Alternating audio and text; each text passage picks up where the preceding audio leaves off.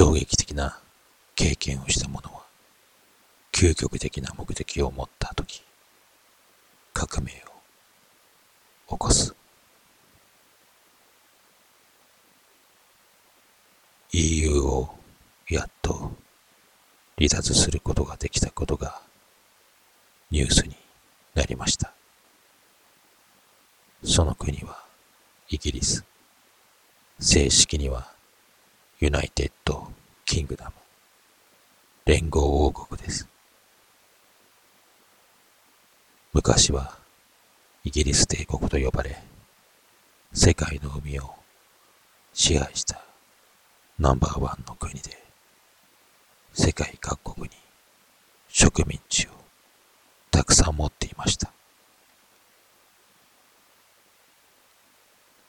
今回取り上げる人物は、イギリスを帝国から連邦にした男。偉大なる魂の名を持つマハトマ・ガンジーです。彼の名は映画にもなったし、教科書で皆さん知っていると思いますが、非暴力主義、無抵抗主義を推し進めて、インドを独立国家にしました。また、海外において、キング牧師やダライ・ラマに影響を与えた男として有名です。彼はインドのある州を支配していた裕福な支配階層の家に生まれた。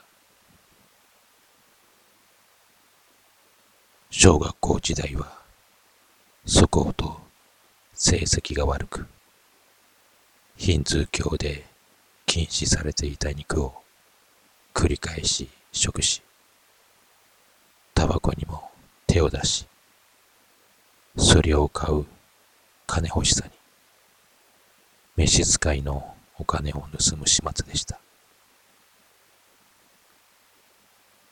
金持ちのバカ息子がやりそうなことです。どの世界にもいるのですね。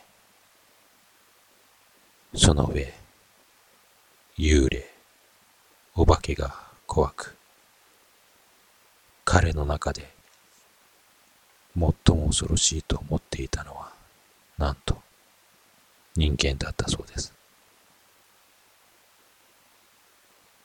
そんな彼も大学を卒業して弁護士となりましたが、内気な性格は治っていません。弁護士を南アフリカで開業するとき、ある事件が起こりました。鉄道の一等車へ乗車拒否された挙句、彼は突然、荷物もろとも列車から放り出される人種差別を受けたのです。彼は大学を出て弁護士に不当な扱いを受ける理由などないと抗議します。しかし、人種差別をした当人は弁護士であろうとなかろうと関係はないのです。ただ、インド人という理由だけで行動をしたのです。ガンジーにとってこの衝撃は計り知れなかったことでしょう。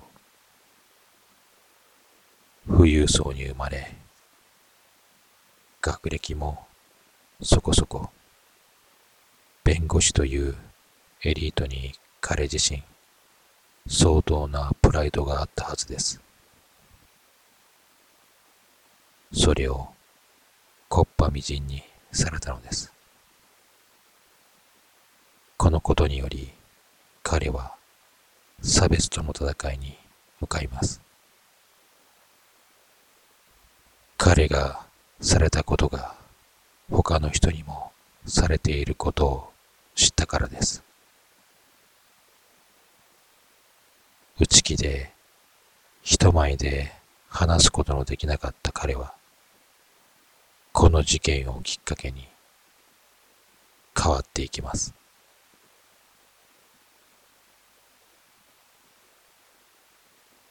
南アフリカからインドへ、東京の友人から人種差別運動への誘いです。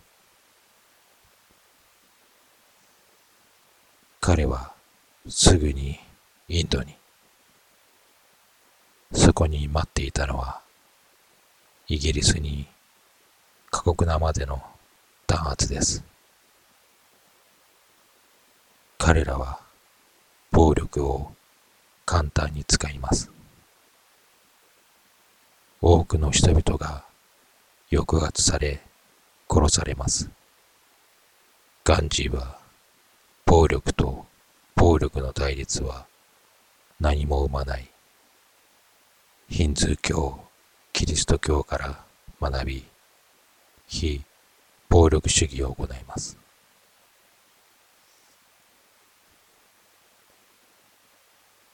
リーダーとなっていくガンジーに対する暴力も過酷さを増します。しかし、彼は無抵抗主義で対抗します。皆さん、この無抵抗主義をただ相手に好きにさせることと受け取ってはいけません。これにはきちんとした理由があるのです。究極の目的に向かって進み、その過程での不必要な小競り合いに、エネルギーを使うことを拒否した行動なのです。ガンジーはこの二つの主義でイギリスから独立を勝ち取ります。独立の過程で多くの同志を失いました。インド各所で暴動が発生したとき、ガンジーは暴動が終わるまで断食を行います。これは自分の命と引き換えにしても止めるという強い意志です。彼を心配した同志たちがやめるよう説得します。彼は言います。音が聞こえる。暴動は止まっていないと。今にも死にそうなガンジーを見て、それでも同志たちは水を飲ませようとします。彼はそれさえ拒否します。